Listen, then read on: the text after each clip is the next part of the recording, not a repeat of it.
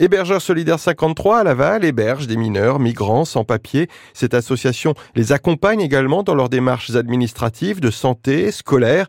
Mais comment sont perçues les activités de l'association? C'est la question posée à Bénédicte Moreau, coprésidente d'Hébergeurs Solidaires. Il y a quelque chose de très important, c'est que ces petits jeunes, avant d'être des migrants, ce sont des jeunes, des enfants.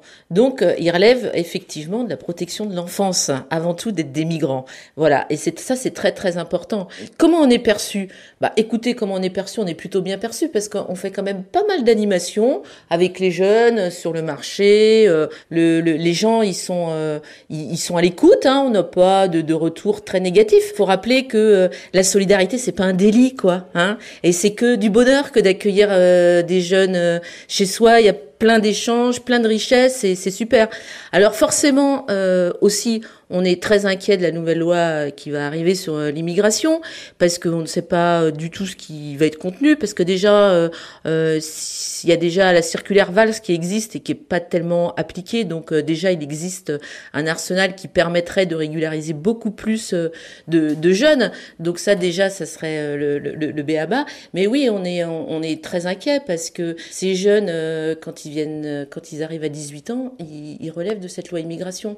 Et même s'ils ont eu un parcours euh, euh, comme Kelly exemplaire, euh, parce qu'ils sont presque tous comme ça, où ils vont à l'école, ils sont très assidus, ils ont envie de d'apprendre et tout ça. Après, ils travaillent et tout ça. Mais quand ils arrivent à 18 ans, et eh ben voilà, ils peuvent, ça peut être retour à la case départ.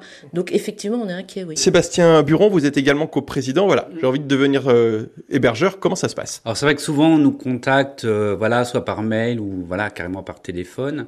Et c'est vrai qu'en général, on essaye de faire voilà un entretien, d'expliquer euh, comment ça se passe, la situation des jeunes. On essaye de pas mettre euh, voilà, de pression. Vous essayez un week-end. Euh, et puis si après, si le feeling passe avec le jeune plus, et oui, alors oui, oui, pour compléter ce que dit Seb, tout à fait.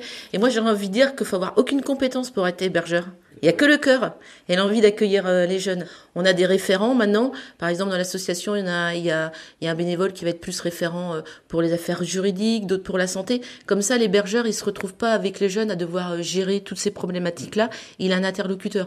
Donc simplement, voilà, si on a une petite pièce à la maison, une petite chambre, et qu'on a envie d'accueillir, eh ben voilà, il faut se lancer. Il faut se lancer. On a aussi des hébergeurs ponctuels. Alors par exemple, ça peut être accompagner un jeune à un rendez-vous à l'hôpital, aider à la recherche de stage aider à faire un CV. Membre des hébergeurs, c'est pas forcément héberger, on peut accompagner, euh, les accompagner à la culture en disant voilà, tiens, aujourd'hui on va au cinéma, on aimerait bien proposer un jeune. Il y a plein de possibilités en fonction des voilà, des disponibilités de chacun. Soyons donc solidaires. N'hésitez donc pas à contacter l'association pour leur proposer votre aide. À noter que d'anciens hébergés sont maintenant devenus à leur tour hébergeurs.